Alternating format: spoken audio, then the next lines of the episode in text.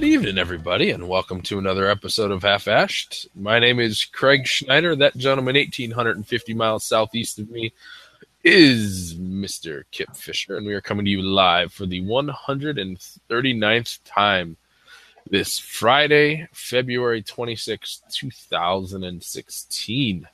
I am joined by my incredibly talented and gifted co-host, Mr. Kip Fisher, who apparently deserves a compliment tonight without me even thinking about it. So, Mr. Fisher, to what do I owe the pleasure this evening of your company?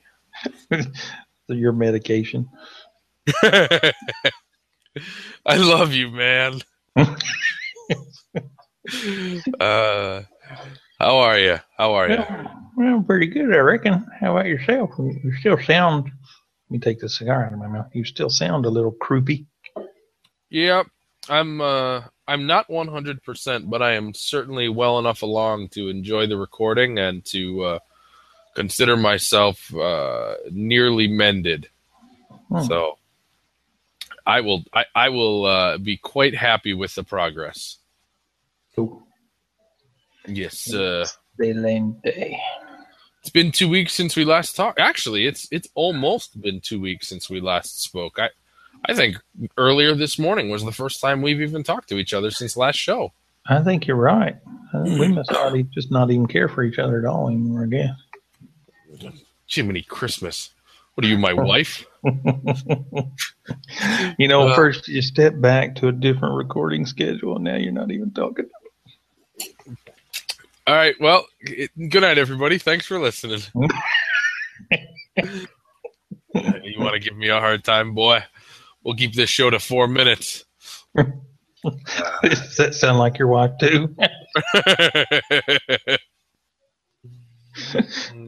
Touche, that was a good one. 3.5 minutes of recovery.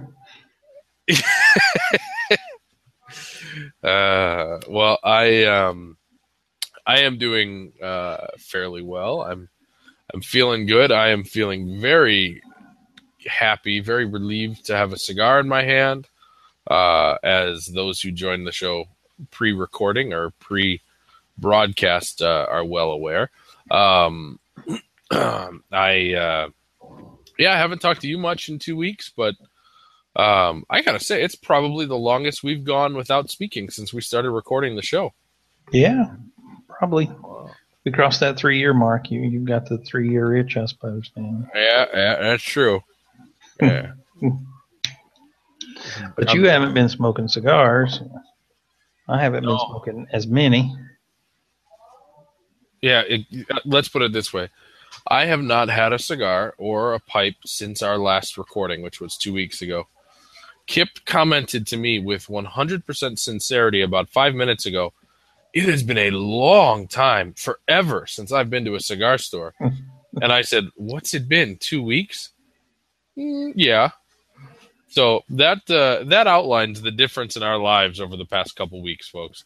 Yeah, living in the Dominican Republic is so hard for Kip.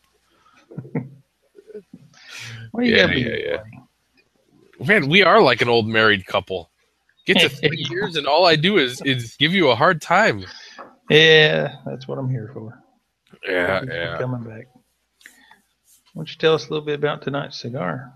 It is blazing fast for me. What, 5 minutes into it, less than 10 anyway, and maybe a little over half inch into this thing. Well, I will tell you about this cigar with pleasure, or at least as little or as much as we know, depending on your perspective. If you heard last week's show, you know that tonight we are doing yet another unbanded.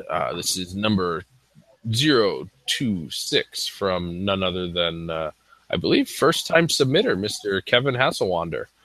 Not sure if he has sent me cigars before. I do not know if they were unbanded, coming to think of it.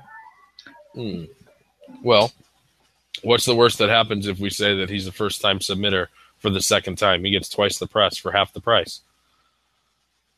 Eh? No? Sorry, I was muted. I said, okay, you confused me with all that fancy math work and you do. I have to say that was a tongue twister, and I think my brain is about a half a second too slow. I didn't even realize that I shouldn't have been able to say those things in a row without choking over it, but I did. Yeah, Kevin is the very gracious donator of this fine cigar of the week. This unbanded. With the... How about donor?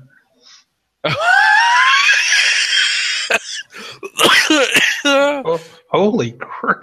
That works too. Donor's pretty good. I think we should contact Webster's and tell them that's one they should add to the dictionary. Donator. Sounds like the dude that works at Dunkin' Donuts. I was just thinking it sounded like it had something to do with a pastry. No wonder why I like that word. Well, this lovely skinny cigar darn near looks like a #2 pencil. It's 6 7/8 by 36. It's a little bit skinnier, a little bit shorter than a typical Lancero. And it's very nicely put together. It seems to be incredibly even, not overly lumpy, with a beautiful triple cap on this thing. But the wrapper itself is quite rustic looking in terms of a lack of oily sheen and really kind of telegraphing the veins below it without really sticking out too much. They're just very easy to see. And the appearance on this is also pretty cool for me because of the fact that you're able to see what looks as if almost 5 full winds of a wrapper leaf along the length of this cigar.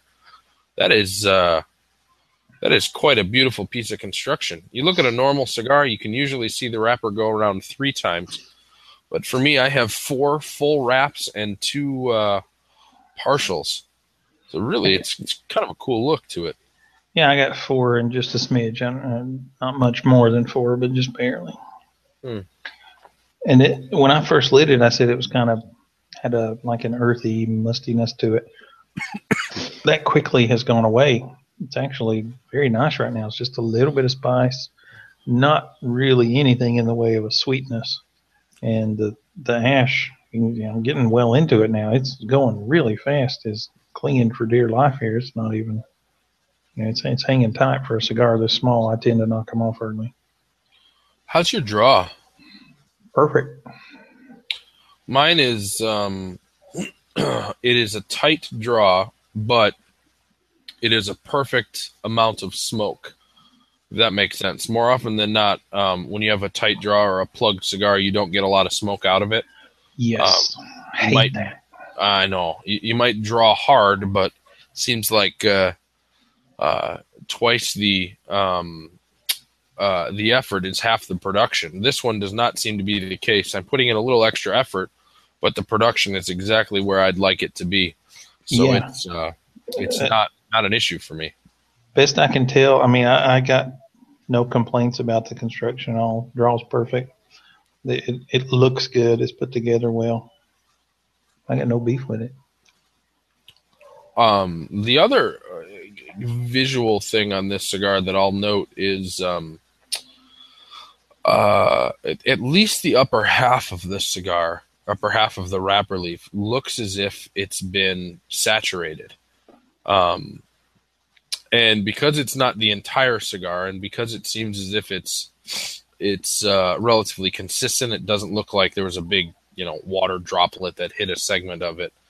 I'm going to say that it almost looks as if it's a cigar that was rolled with a completely saturated wrapper leaf.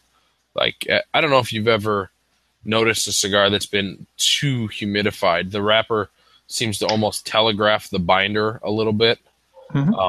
But besides that, it has a slightly splotchy appearance. That's how the top of the cigar kind of looks to me. Yeah, mine is everything opposite of splotchy. It is about as evenly colored as is possible with a natural product. Oh, really? Nothing like that. Mine is just I don't know. This will it looks more splotchy on the camera. It looks beautifully evenly colored in person. Well, you know, if you were to pixelate the cigar, it would be just one shade of brown, you know. But when you start looking at it, there are highs and lows from that in that upper portion. I see darker segments, and then I see lighter segments where it's raised, kind of giving me that impression that it may have been a moistened wrapper or a cigar that was rolled with a completely saturated wrapper, which could also explain why there's so many faces or so many wraps on the face of this. If that wrapper leaf was saturated, it can be stretched that much more, which means it becomes longer and you can get more of a roll around the binder leaf with that, the bunch. So I don't know. We'll see how it goes. It's coming across as being a Maduro wrap cigar to me. You said that it's not overly sweet. I find that to be interesting. I definitely get cocoa off of this. And I think that it definitely has a nice woodsy core, almost a little bit of that earthiness that you had mentioned early on, but not in an overpowering or pungent sort of way. I like this cigar. Earthiness has gone away, and I'm going to say something that's going to sound completely contradictory to what I've already said. But with a good, solid, beefy retrohale, there's a little bit of a lingering flavor after that I don't think I've ever put to a cigar. We've talked before about an occasional cigar that'll give you something kind of like mint. Yeah, it's more like a wintergreen kind of thing. And I never was a smokeless tobacco kind of guy. I just didn't ever use that. But I remember if you smell Skull, that wintergreen aroma, that's what it reminds me of, just faintly. And it's happened a couple of times just in this first inch. Huh. I don't think I've ever come across that before. Although the cigar seems familiar, at least the overall flavor so far. Can't put my finger on it, but it's not foreign. Seems very Nicaraguan to me. Very Nicaraguan. It just right off the initial light, it didn't take a little bit of time to kind of break into its stride. It immediately upon lighting, it was the cigar that it is now to me. And it just initially had those same sort of Maduro Nicaraguan components to it. Yeah, it's I totally agree with the Nicaraguan comment. But if I had to try to temper the Nicaraguan thing, it's not the brash, punch you in the back of the throat kind of Nicaraguan spice. It actually, no one take this as an allusion to something I think it is. It's not, but if you compare one of the more potent My Father blends with the original, the Dom Pepin Blue, and the blue is more airy. It's not as aggressive on the palate. It's that kind of spice. But I don't think I think I would stop short of calling it the tropical or baking spice, depending on whether it's you or Dale talking. Can I make a guess as to what this is? Sure. I don't know the specific size because I don't really buy this cigar very often, but I'm going to guess it's not this size. But I think that this is a Padron Londres Maduro. That's funny because I was sitting here thinking it reminded me of the I think I've held one up on the show before. These cigars that were about this size, I don't know what they were exactly, that Padron used to sell locally in Miami. They did not market them nationally. They just had them there locally that people would buy.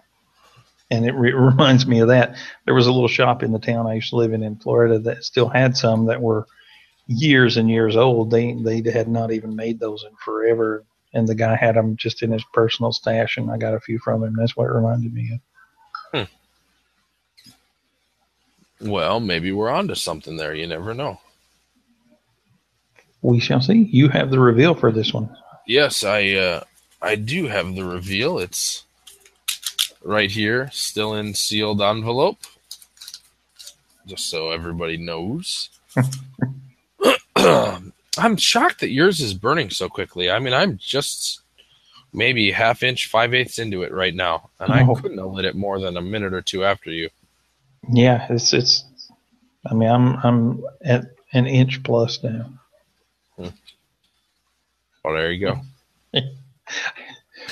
For those of you on the audio, you could never even understand or imagine what goes on in the chat room. You should join us on the week. I mean, of all the ways to be made fun of, I never imagined that would be one of them. Oh, well. Well, I'm sure excited to be smoking a cigar and to be herfing with you, tonight, my friend. And I guess anyone who knows us knows that the Unbandeds are our favorite shows to produce. So, we guess, we make fools of ourselves, and we certainly have an all-around great time. So I fully expect that tonight, especially after my own hiatus here, to be nothing but that greatness again. How's that for a self-appreciating comment, eh? So, stick around, folks. It's bound to be a killer night. Mm-hmm. I was waiting for a commercial break in there, but we don't sell commercials. So. That's true. All right. Shall we bust into the news here? See,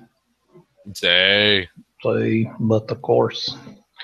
Hey, what's going on there in the notes? What is going on there in the notes? I'm good. Sorry. What do we got here? Just a few things tonight. Actually, a couple of short items. But first up on the old list of news is something we've talked about a few times. And, sorry, mosquito. Comes with the territory. I swear, we are professional. There's a reason we named this show what we did. That is true. Tampa. Now that I have left the area in the country, they've decided to open up the world's biggest Davidoff lounge, which really mighty nice of them to do. But it has its grand opening tomorrow, which, as I mentioned, we've talked about before. It's owned by the Borshowitzes, the owners of Corona Cigar in Orlando. And I know they've had some dry runs, and they didn't have their bar completely in place, but everything's a done deal. Tomorrow's the big day, launching the old store. And I have not been back in the country since construction was even begun, actually. But the pictures look amazing. It's a massive place. I want to say it's something like 5,000 square feet of retail space, and then there's external space with seating and a full bar and everything. It's kind of a ginormous facility. I'm not despite the fact that I always have a glass of rum when we're doing the show, I'm not the biggest drinker. Pretty much while doing the show is the only time that I do drink. But I have to say, what seems the most appealing to me about that Davidoff shop is the bar. It's stunningly beautiful. Yeah, I mean it's nearly artwork. Yeah, it really is.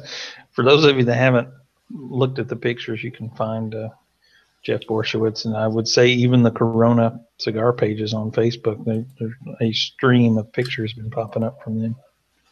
Yeah, they definitely have been. There's no doubt. Yeah, so a little bit jealous to miss out on that, but I'll be coming back for a visit next July. So, what month is it?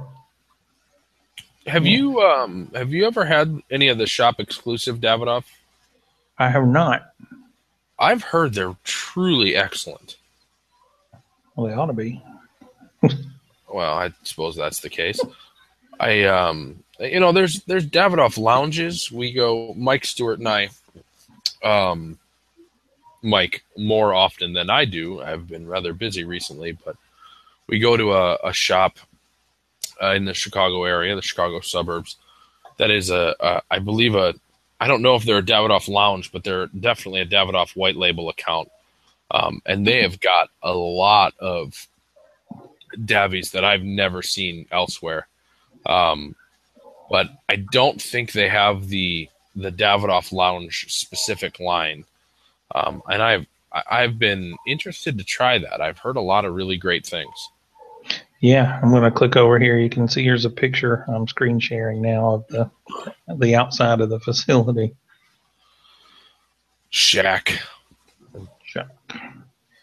And one more quickly for the chat room. This is the bar. For those have it expanded on the screen. It's kind of a work, that's for sure. I bet that thing's 12 feet high. It's just, it's not massive in width. I think there are only 6-8 chairs at it, but it's really just, I don't know, something about it is beautiful. Yeah, it's right in the backyard of my old hangout here in Tampa too. I'm sure they're happy about that. Mm-hmm. Yeah, I imagine any new business pisses somebody off. Yep. Well, we want to send our best to the Borsha Witches, and certainly I think that what Davidoff is doing by bringing more of a premium cigar facing to the American public can be nothing but a good thing. So let's see how this does. Yeah, and for those interested in the lounge exclusive from Tampa, It's going to retail for $20 a stick. It's 6x52, as Dominican binder and filler, and an Ecuador, Connecticut wrapper. It actually says Connecticut, Ecuador, Rojisa. I'm not familiar with that term. I'm not either. Weird. They're just making crap up now with the names of tobacco varietals. I suppose it's possible. When somebody comes to them and says that's not a Spanish word, they say, "Oh no, it's a varietal of tobacco, or it's a small farm that we found this beautiful wrapper leaf at. It's available nowhere else in the world." Yeah, I mean the word just means reddish colored, but I've never heard it applied to a leaf, to a variety of leaf. I mean, I've heard rosado and that kind of thing, which are similar. There's a line, I think, in Dead Poets Society where Robin Williams' character, if you haven't seen it, he's a professor for an English literature professor for a all-boys college prep school. And he kind of takes these kids who are going through a course as necessary to read about the classics, or as required, I should say, and he expresses upon them the desirable and the fascinating aspects of what it is that they're reading. And he teaches them about all facets of literature and language and such. And one of the things that he comments on has always stuck with me. He just impresses upon those students that, there's more to words than communicating something. You can express something. You can say, you don't have to just say, "Oh, that wrapper leaf is red," or rosado. You can say that wrapper leaf is rojizo, and maybe it's like a slang, sexy red term, Yeah. Whereas I have no idea what it's intended to mean. I immediately thought of him once you said it's just a form of red or rosado. Maybe that's all it is. Maybe all it is just a way to be able to say it's a reddish tinted wrapper leaf, but you're saying it in a more expressive way. I don't know. Yeah. I can only imagine what the chat room is saying about me now, for Pete's sake. They're saying, "Oh, Captain, my Captain, our fearful trip is done." They made little fun of you to think someone may have not seen that movie. Hey. What else we got here? Oh, we've talked about a few of this year's TAA releases. I put a couple of stories up this last week. You can check those out on the website. But continuing with that theme and what seems to be a growing number of these, Crown Heads is going to have another one this year, the Angel's Anvil, which is the same name as it was last year. I'm going to have a little different cigar than the 2015 Angel's Anvil, which I believe we actually still have in the pile to be a cigar of the week sometime coming up soon. Yes, we do. This year, it's going to be a 5.5 by 54 box pressed Vitola, and that's roughly a Cañonazo, right? Mm-hmm. I believe that may actually be the first or the true size of the Cañonazo Vitola. Yeah, ish. I believe that's correct. Okay. Wow. Oh, no. It's a 5.5 by 52. That's the truth. Oh, man. I'm crushed. Wah. I'm half-assed. Okay. It will be made or has been made at Tabacalera La Alianza, which is Ernesto Carrillo's place here in the Zona Franca in Santiago, as are many Crown Head cigars. He's gone back and forth between there and My Father. He has his cigars made in both of those places. But these will be coming out of there, and they're going to run about $10.50 a piece. Going to have a Connecticut broadleaf wrapper over Nicaraguan binder and filler. And they should be shipping in May, but if you don't have one of the 75 or 80 TAA stores throughout the country, then you will not see them on the shelf because that's the only way to get them. And they generally meet somewhere about April, and the TAA members can order at the show, and they'll be showing up in May. I am not at all excited about that. No? Huh. No.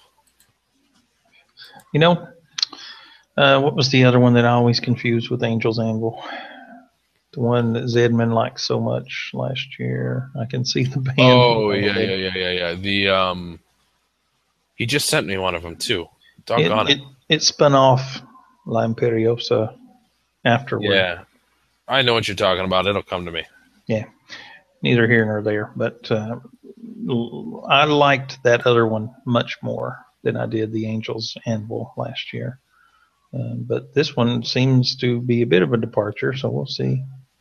I might be able to get my hands on some from an undisclosed source in the States, but we'll know sometime. June or July, I would imagine. Oh, we actually have 2014 and 2015 Angel's Anvil coming up, unless I have those marked wrong. We do? I didn't even remember that. See? Oh, yeah, we do, because one's a blue band and one's red band? Who knows? You know, I have a brain tumor.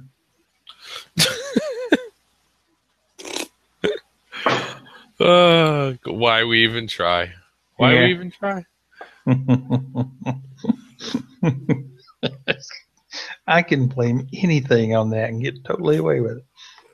I know. I need to get me one of those.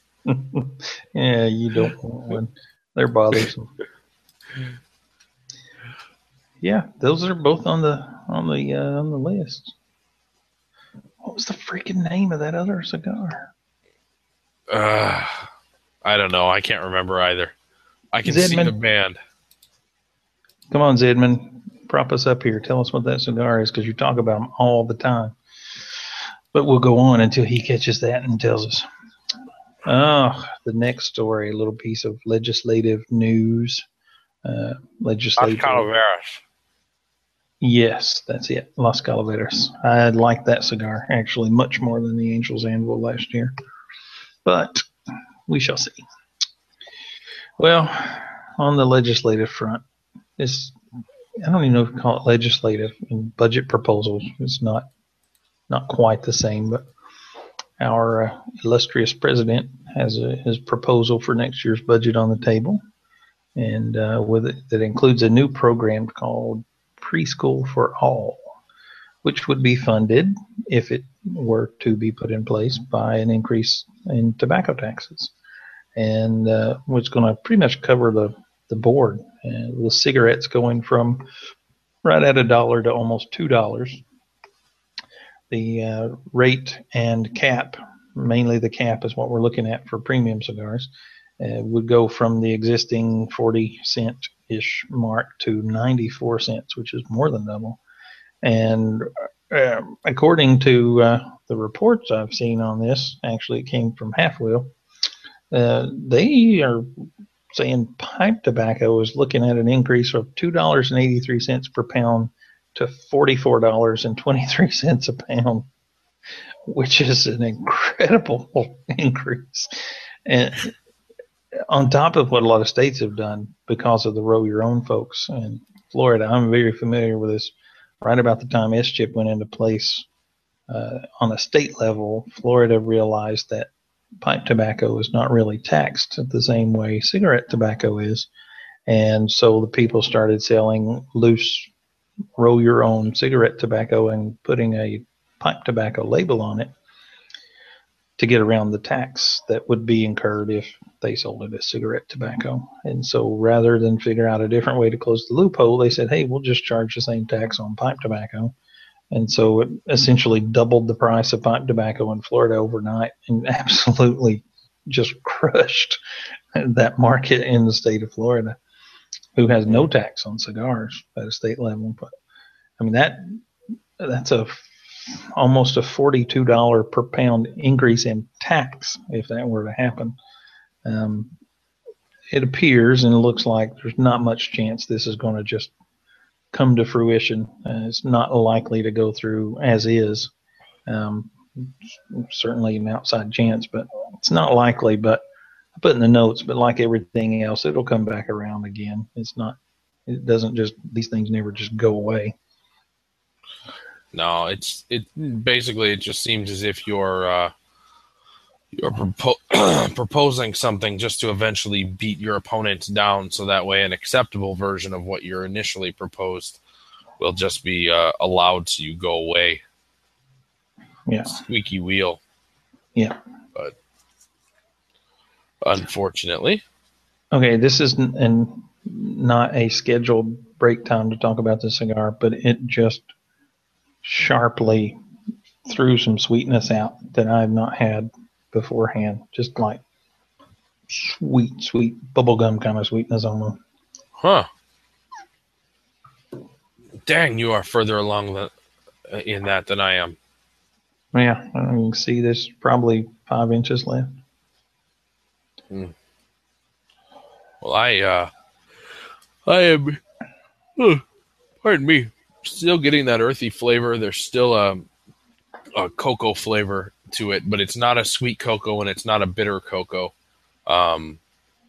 More like semi-sweet chocolate chips almost, where it's palatable without being very tannic and drying. But you're not thinking that you're necessarily eating dessert if you're somebody who likes something sweet.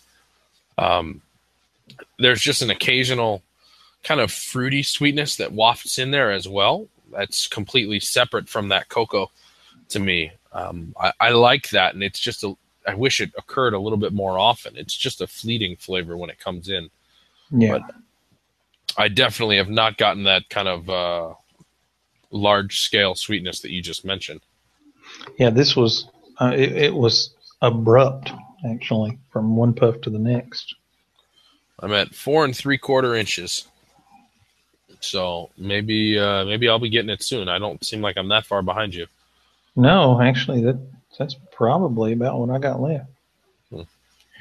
Oh, what else we got here from L'Atelier, who y'all should be pretty familiar with. Is putting out another limited edition called L'Atelier. And it's going to be a 5.5 by 50 Robusto. So we bounced on both sides of that Cañonazo now, 54 and 50. It's going to be kind of based off of last year's Cote d'Or, the Gold Coast, which I believe we smoked on the show, actually. And we did. I'd have to look up the episode, but I'm pretty sure it was not too awful long ago. And it's going to have Nicaraguan binder and filler, as could possibly be expected from L'Atelier, coming out of My Father's, and have that Sancti Spiritus wrapper, although it appears to be coming from a different priming. The earlier creations they came up with had a much higher, like very high priming used for the wrapper. So I don't know. I would imagine maybe that's going to tone it down a little bit. The Cote d'Or was a little bit bold for my taste, for something I would reach for regularly. But, let's see here. I'm intrigued with this for one main reason. The Cote d'Or was a big cigar for me. Yes, it was a very big cigar, and I think that it would do a lot for the experience to drop an inch or two off of that. So this Toro version of something similar with perhaps a slightly toned down spice component would be intriguing to me, because I liked the Cote d'Or. I found it to be unique and very enjoyable. So if you make it a little bit more palatable and a little bit shorter so it can be enjoyed on a or regular basis, that would be beneficial to me. Yeah, it was 7 inches by 47 ring, and that was episode 127, the L'Atelier Cote d'Or. Traditional Churchill, and I just don't smoke too many Churchills and double Coronas. Yeah, and in my mind it was even bigger than that. Actually, I would have guessed it to have been a little bit bigger than that. Well, sticking with the Tatuaje, My Father, L'Atelier family of brands, Tatuaje, Pete Johnson has announced or leaked or published or posted pictures of the impending release of Skinny Monsters, which is initially going to be offered as a sampler that contains one each of the 10 Monster series creations from the past. But we've seen these released in some little stubby what do they call them, chubby monsters or whatever, and whatnot. These will be a 6 by 38 Petit Lancero, which is interesting to me.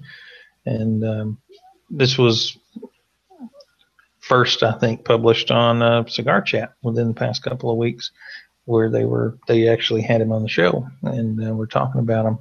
And like I said, initially it's going to be out in a sampler that includes one each of those 10 monster blends. But afterward, if I'm understanding him correctly, it's going to be available. You can, if you have a favorite blend, one of those you like or whatever, you'll be able to buy those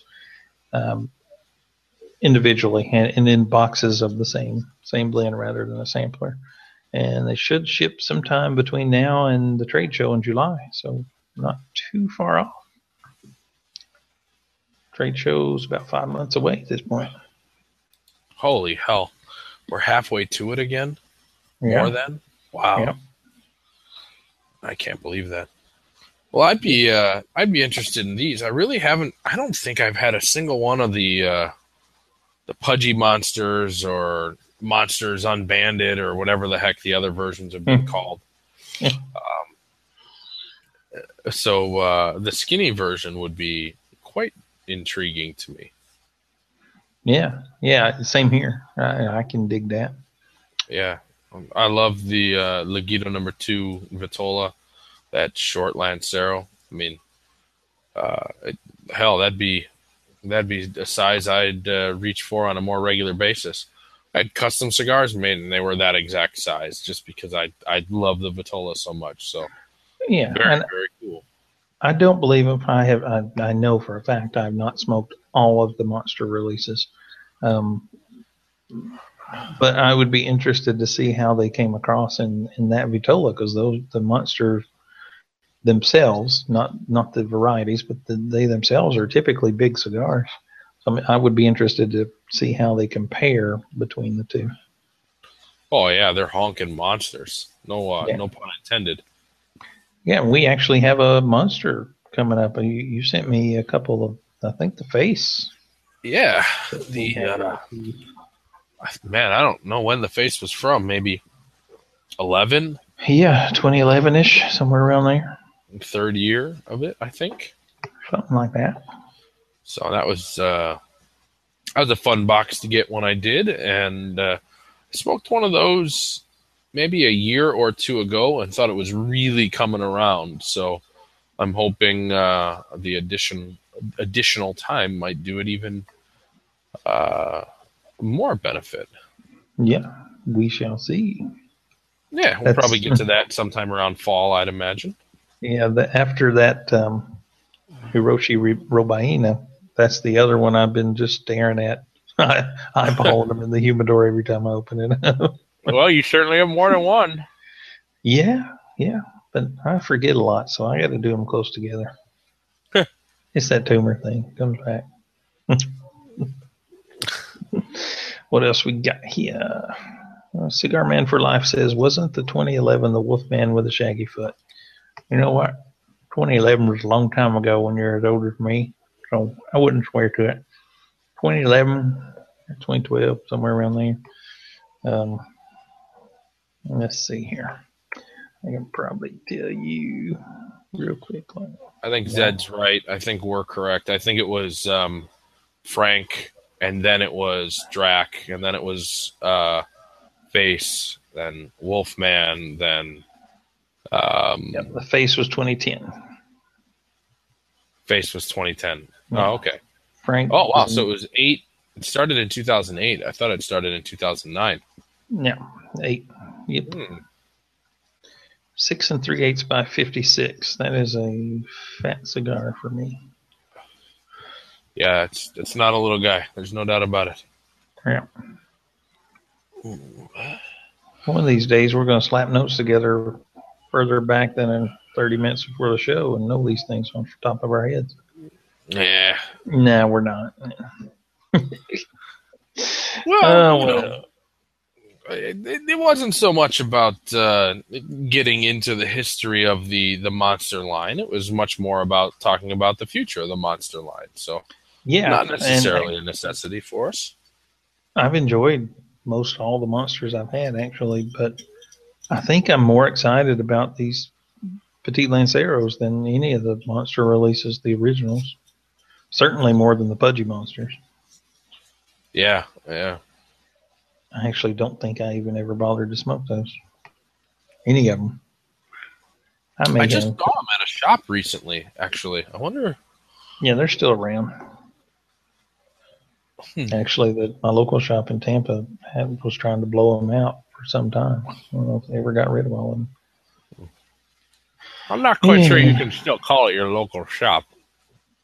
I have purchased from them since moving. Oh, there you go. Through a mule, actually. I've had something purchased and brought to me, nonetheless. Mm-hmm. What do we got here? Oh, just a congratulatory note to Skip Martin and Michael Rosales at RomaCraft, who happen to be fans of their product. They opened a new headquarters down in Austin, their home base in Austin, Texas. A new 4,000 square footish facility. Going to have their offices, their distribution's going to work out of there for packing and whatnot, and a lounge area. But I did put in the notes, don't get too excited to hit that lounge. It's not open to just to the Joe Q public to walk in and have us eating a cigar. If you're a retailer who carries the brand, I imagine you'd be able to get in there, but anyway, congratulations to them. I'm sure that's something they have planned and worked for a very long time that's finally coming to fruition. You know what I just found out when reading all the press releases and comments from Skip and such on Facebook? What happened? I had absolutely no idea that Michael Rosales was Adrian's. That he was Adrian's cigar before he was Chromacraft. I don't guess I did either. I actually, I've only met him once or twice over the years. I met Skip, hung out with him. Skip's been on the show, but I don't really know Michael Rosales at all. Skip posted up a picture of the press release for the original Cro-Magnons, and they were called Adrian's Cro-Magnon. Oh, I remember that. Yeah, and I was very surprised by that. I had no idea. I actually, when Skip very first started out, and he had his own website selling his cigars before RomaCraft became what it is today, I ordered some from him then. But that's been, I guess, 5 years ago now. Have a cigar.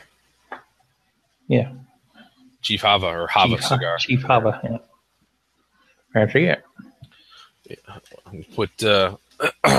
Put all the information in front of my face. It'll only take me 5 years to figure out something so obvious. Well, I think that pretty much wraps up the news. How's the cigar treating you these days? You know, I gotta say, it's picking up in strength on the palate. I wouldn't quite say I'm getting more spice to it, but the cigar almost is getting a little harsher, which I was not expecting. Huh. Yeah, mine's not doing that at all. I don't know. Maybe I'm smoking it too fast. I'm now right at 4 inches. So in the last 15 minutes, I've smoked almost an inch. That's pretty dang fast. Yeah, it's real fast for me. It's like insanely fast for you. I know. It's an hour and 15 minutes for 6 inches over, or an hour and a half for 6 inches over a cigar. Yeah. Well, I suppose that's not too terribly fast, but seems it for me at least. Yeah. Yeah, I think you're catching up with me. I've still got a solid 4 inches, maybe a little over left. Well, I like this cigar. It's certainly not overpowering. I just think that it's escalated in strength. I don't really have any effects from nicotine now. I'm not feeling the first effect that I typically get is I start to feel a little flushed, and I don't have that in the slightest. But just the flavor as it's coming across is just getting a little heavier, perhaps. Yeah, a little more palate coating. I mean, a little more of a lasting finish. It's kind of sticking. But I don't think I would say harsh on mine.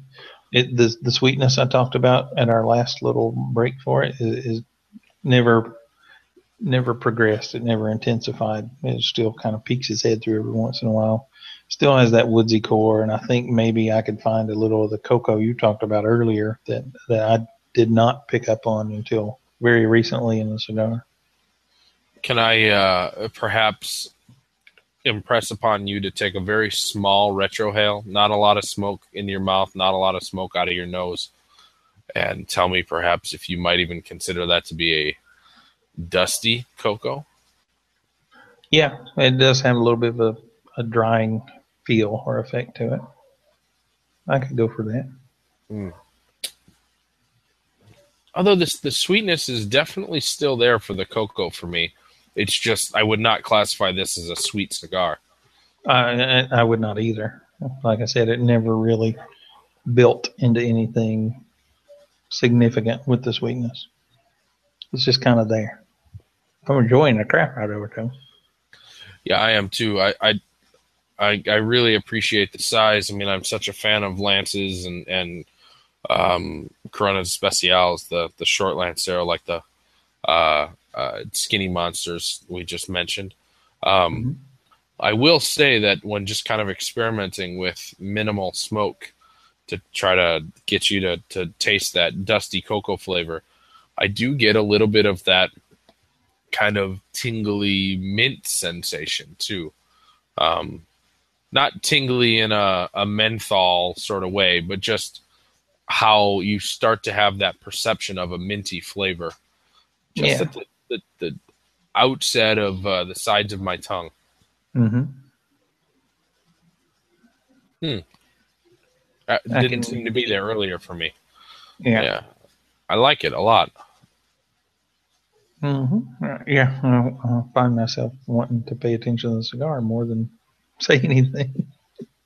I find myself wanting to overpuff the cigar. That may be why you're progressing a little quicker than normal. Yeah, I think it is. I'm not talking as much as normal, I think, and I'm probably puffing more. So maybe I should relax a bit on that and talk a bit about what I've smoked this week. This week, nothing. Well, today, I had a cigar before showtime. I loved it. Kevin's in the chat room. He said, I haven't figured out that what he sent us was two black and milds fused together. You know what? If I could get a black and mild like this, I'd be all over it. I was just going to say, if these are black and milds, I'll go to the local drugstore tomorrow. Yep. Well, as I said before showtime, I did light up a cigar when I was doing some prep, and it happened to be one of my old favorites. It's the Ashton VSG Tres Mystique. Now, this cigar in general, the VSG line in general, was that cigar in 2000, 2001, 2002 that I just reached for anytime I was looking for a really good cigar that I know was going to always please. It's kind of how I've discussed more recently the Padron Anniversario line. Just one of those lines you can reach for that you know is always going to be top notch. But I have to say, like some of my more recent thoughts on the Anniversario, I think that the Ashton VSG has changed over the years. I mean, that was 15, 16 years ago that I was really heavily smoking the VSGs. And I think the Tres Mystiques came out in 2002 or 2003. They were not an original part of that line. But they're good. They're just not the same unique, bold expression that they once were. They're a little too run-of-the-mill. It's... I don't know. It almost feels blasphemous to say that, but that VSG was my first cigar in 4 weeks, other than that last cigar of the week. So I know my palate was fresh. The only thing is, now I have the hiccups. Perhaps the medication was wreaking havoc with my palate. I don't know, but it just seemed a little flat. Yeah, I've made the same observation with that line. As big a Fuente fan as I am, that is not on my radar these days, to be honest. I picked up that Tres Mystique and back before we moved, and I don't know. I agree with your assessment. They're not what they once were. They seem to have lost a step. Like maybe they're just a little more sedated than I would prefer if it were me. Do you think that it is a loss of strength or a loss of the flavors? I think it's more a loss of the flavor because I typically could care less about the strength. You know, I'm just not something I look for or avoid in general. Yeah. Yeah, I completely agree with that. It's not one of those things that I ever really seek out in the slightest. But I don't know. It almost feels as if it's a cigar that you age that you shouldn't have. You know, kind of a cigar that was just so perfect right when you opened up that box and you said, oh, my goodness, if it's this good now, what's it going to be in a year or 5 years? And then in a year or 5 years, it's okay. It's still what you thought of, but it's just not nearly the shining star that it was. Yeah, like maybe it's kind of peaked and going on the backside of the hill. Yeah, maybe. Now, I don't know how a crop does that. I'm sure they're not using the same tobacco they were using back then. literally the same vintage, but no, and you know, Fuente makes these things for Ashton, so there's no telling what is in it or has been tweaked or modified or done to it over the years either. They're not exactly super open with their blend details. Yeah, Transparent and Fuente are only in the same sentence by saying not. But in general, that doesn't bother me in the least, as long as they're still good. And one of their, since we're on the topic of what we've been smoking, one on the list is a Fuente product, the 858 Sungrown. And, you know, I've always enjoyed these cigars. Back in the day, they were murderously hard to come by. And when you could find them, they were usually cranked up with the pricing because they were hard for retailers to get. And then last couple of years, kind of had a little bit of the same feeling about the blend. That maybe it drifted a little bit and wasn't quite as punchy as it once was. But I got some from recent times that I actually had Michael Stewart bring down for me in January. And I'm just in love with them all over again. They have been smoking so fantastically. I'm really digging them. All the things that made me love this line in the past. And you can I don't know that I'll say match it identically, but you could get very close to what I'm talking about with the Sun-Grown line in general. The Cuban Bellicoso, the Chateau and Double Chateau with the Sun-Grown wrapper. Mm-hmm. Remarkably priced. I mean, they're very good. You can get them in Tampa for under $5 a stick. For the Chateau and Double Chateau, the Cuban Bellicoso is right at $5 or a little over. But you know, they're not crazy expensive, easy to find, readily available every day of the year. And this most recent batch of the 858 Sungrowns, which I guess was probably December, seems to be smoking really well for me. Man, I love it when you get that Sungrown line that's just on. It can be so good. Yeah. So good. I mean, man, oh man, I think I prefer those over the Hemingways or the Don Carlos, even, really. I don't know that I'd go that far, but I like them all. It's like children, and it's like asking somebody to pick their favorite. Yeah. Well, I got one more on the list here. The Surreal, which is another one of the Dominican brands that I've talked about a little bit, but not just a whole lot, because I actually had not smoked this one until the past month-ish, past several weeks anyway. It's a line that is made here just outside town at the Kellner Boutique Factory, which is Hinkie Jr.'s factory, and it has a Brazilian wrapper over a mix of Dominican, Nicaraguan, and Peruvian tobaccos. And I understand he's actually going to release the Majestuoso into the American market sometime soon with a little bit of a tweak to the blend. I think it's going to have the addition of some Pennsylvania leaf or something like that. And so I actually want to get my hands on that one just to compare the two and see how big a difference it really is.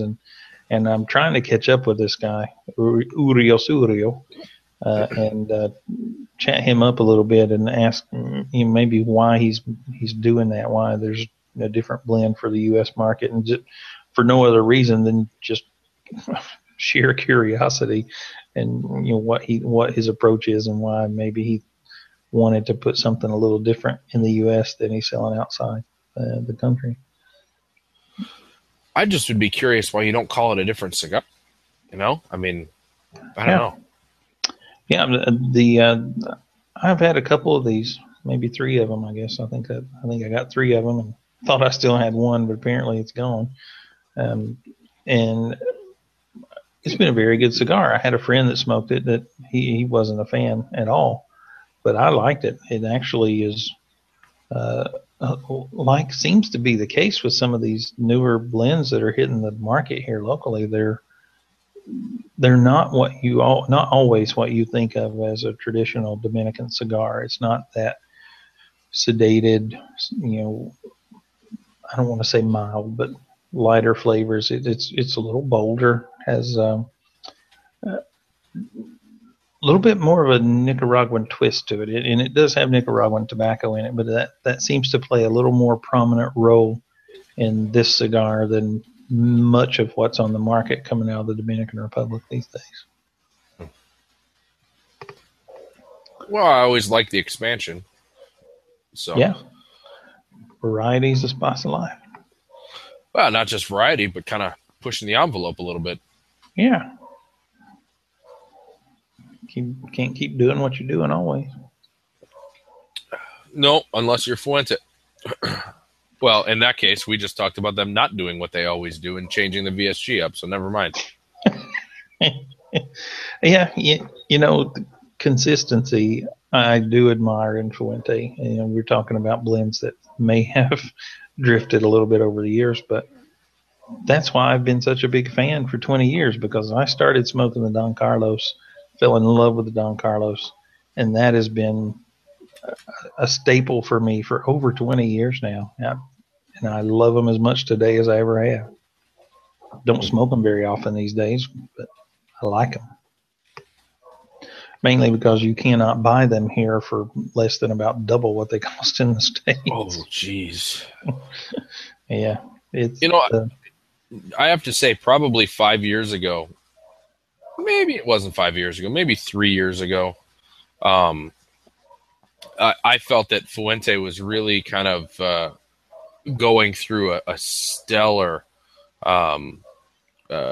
phase of their products. I had thought that they had gone a little flat in the aughts, and then they just seemed like they came around. And so many of the things that I was smoking 3-4 years ago from them are they were just memorable.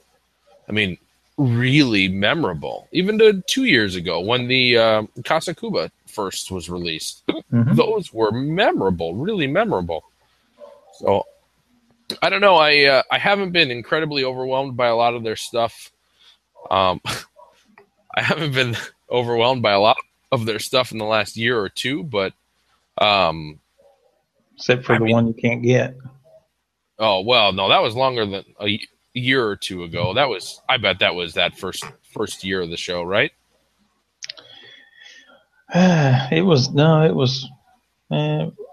within 2 years. I thought that was one of our first cigars, first couple months, but that was May of 2014, episode 64. Oh wow, dang, okay. That offer still stands. Anybody, it's a Hemingway Classic size? Yeah. Hemingway Classic size. It has the XXX Fuente prototype band on it. Given away at CFC 2014. 2014. So that was a fresh cigar then. Mm-hmm. Well, I mean, who knows how long it lay around in the factory. Sorry. Fresh as in you had just gotten it. Mm-hmm. Anybody has any of those, contact me. Any cigar in my humidor is up for trade. I want more of those. Yeah, there's a picture of it if you look at the episode 64 write-up, but it has that XXX, people call it the prototype band because it's what ends up on a lot of the things that are handed out at events or whatever.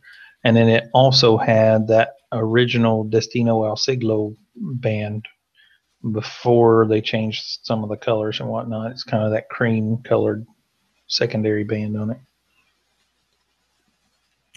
it. I want more. If you have them, contact me. Anybody. Anybody. Yep. Well, I'm glad to hear that you... have had some good experiences with some old favorites and some interesting experiences with some new ones. Mm-hmm. What did you explain what not enough meant? Yeah, I just hadn't had enough time to have enough cigars. Is there ever a time when you have enough cigars? No. I will say, when you go on a cigar-centric trip somewhere and you're smoking 6-7 a day, I feel like at the end of those days, I've had enough. I don't need any more. And when there's no skin left inside your mouth. Yeah. And you Listerine and brush twice, and you still have got dragon breath. Yeah, that's okay. It goes away. That doesn't bother me, I'm just saying. No, Listerine may be a little rough, but that'd be all right. Oh, man, Listerine's my friend. Biotin is the way to go, man. Oh, you Nance who can't tolerate the burn. No, I can normally, but after a day like that, when inside of your mouth is roasted from cigars or even more so pipes, if you hadn't been careful with a pipe, then that biotin's a wonder worker. Rub some dirt in it, Kip. I get enough dirt in me already. All right. How much of this cigar of the week you got left? I've still got near 3 inches, probably. I'm at 3.5 inches, and I am hitting it. I'd say the cigar is hitting another peak, and it's getting a little bit sweeter and a little less of that aggressive nature I was commenting about earlier. I think it's really good right now. Yeah, I'm still digging it, too. I'm going to say this: the sweetness has peaked and is waning now. Still no harshness at all. It's very good. Still has that woodsy core that we've talked about a couple of times in the past hour and a half. I'm digging it. I'm digging it a lot. I still think it. You probably are onto something with your early possible clue with it being Padronish, mainly because of that sweetness that did come through there was similar to what you're talking about with the cocoa thing. And because when I was 3/4 of an inch into it, I thought it was so similar to what I remembered those. They didn't even have a name as far as I know, those locally Miami marketed cigars. They had the plain little Padron band on them, but they never marketed them at retail. It is very Nicaraguan to me. It's not overly aggressive with the spice, but there's some spice there. Yeah, I'm on board. I've got a friend of mine who drinks bourbon, and he just doesn't understand how I like rum. He does not like anything sweet in his cigars or in his liquor. And I've suggested to him time and time again different Padrones that I think he should try, because I just think that they're excellent cigars, and he often says that they're too sweet, but just thinking of those things that I tell him, his name's Tom, I think that I could give Tom this cigar, and I think it would be right up his alley. It never The sweetness is never something that just smacks you across the face. You can find it if you're looking for it, but it has that kind of unctuous woodsy core, almost campfire-ish woodsy. It's kind of just a little bit of that smokiness too. That earthy flavor really kind of rounds that out well. It is a little bit in tandem with the woodsiness.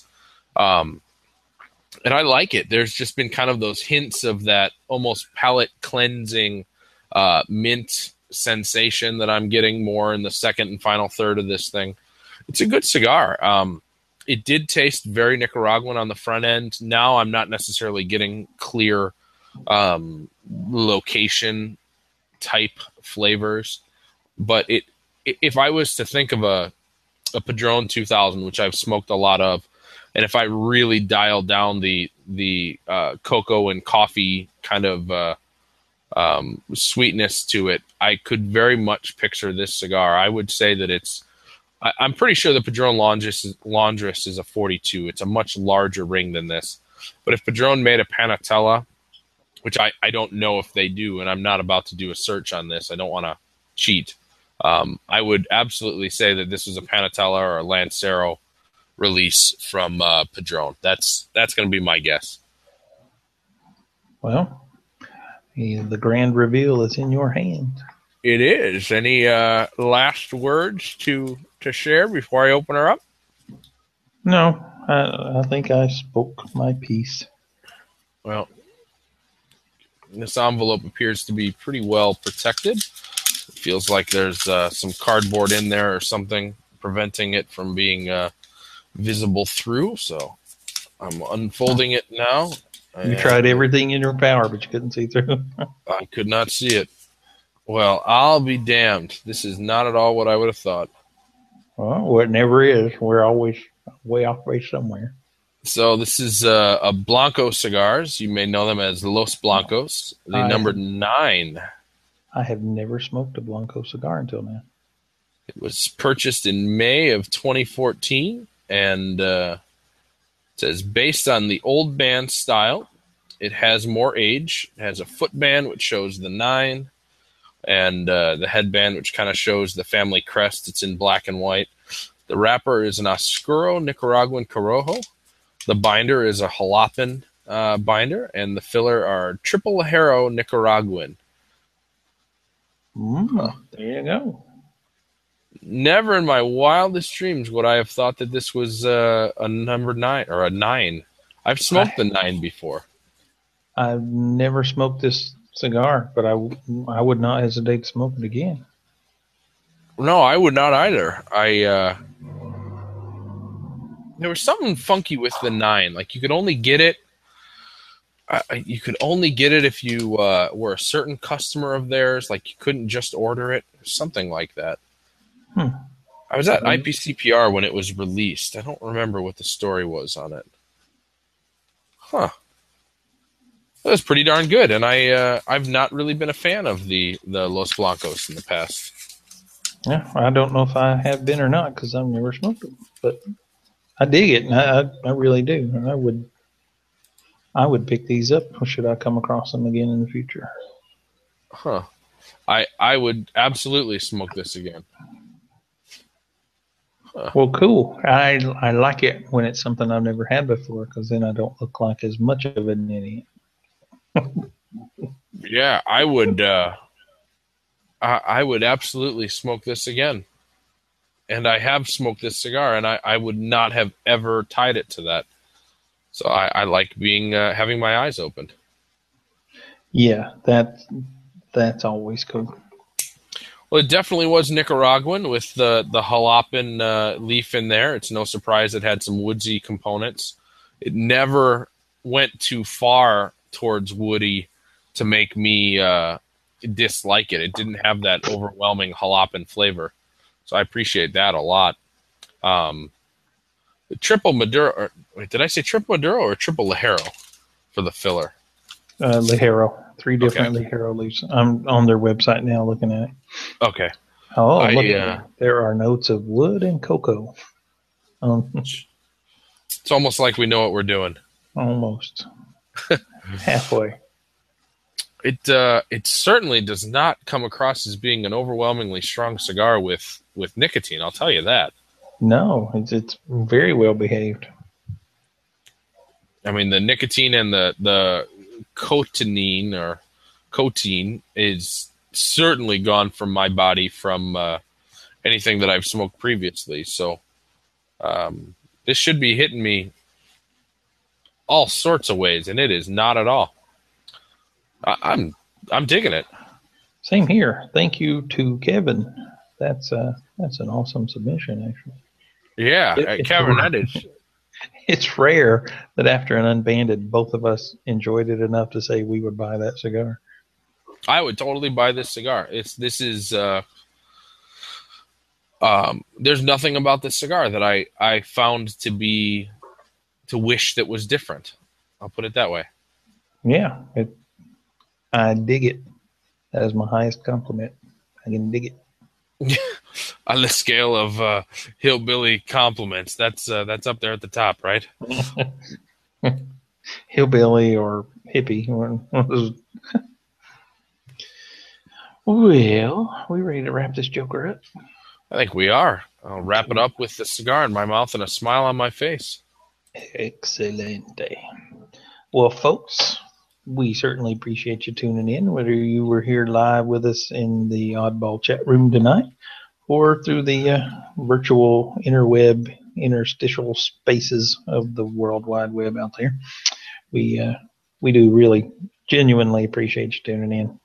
And if you come back next time around in a couple of weeks for episode 140, we will be smoking the Arturo Fuente Añejo 888, which is that pencil-looking little skinny joker they put out, I guess, a couple years ago now, which was another CFC cigar initially, but what we're smoking will be from the regular, the first regular release, I believe, of those. And so we'll be seeing how that goes in 2 weeks. And in the meantime, if you want to get in touch with us, you can get us through email to craig@halfashed.com or kip@halfashed.com. And otherwise, you can find us on the forum here on the website or Facebook, Twitter, Instagram. We're pretty much out there all over everywhere. And not too hard to get in touch with. Nope, not at all. We... although apparently we're hard to get in touch with for each other since we didn't really speak at all since the last show. But I guarantee if you email us, we will get back to you. We've just always enjoyed bringing that up, aren't you? Always really enjoy getting notes from the listeners. And if you have a suggestion for the show, don't feel as if we're too cemented into what we do to listen to you. You never know. It might be something we implement, definitely. So, well, we want to absolutely take this final opportunity to make sure that everybody knows, as always, without question, how much we appreciate you devoting time to us. And whether it's tonight on this Friday Night Live or sometime during the week when you're listening on the podcast, we appreciate it. So good night, everybody, and thank you so much for listening.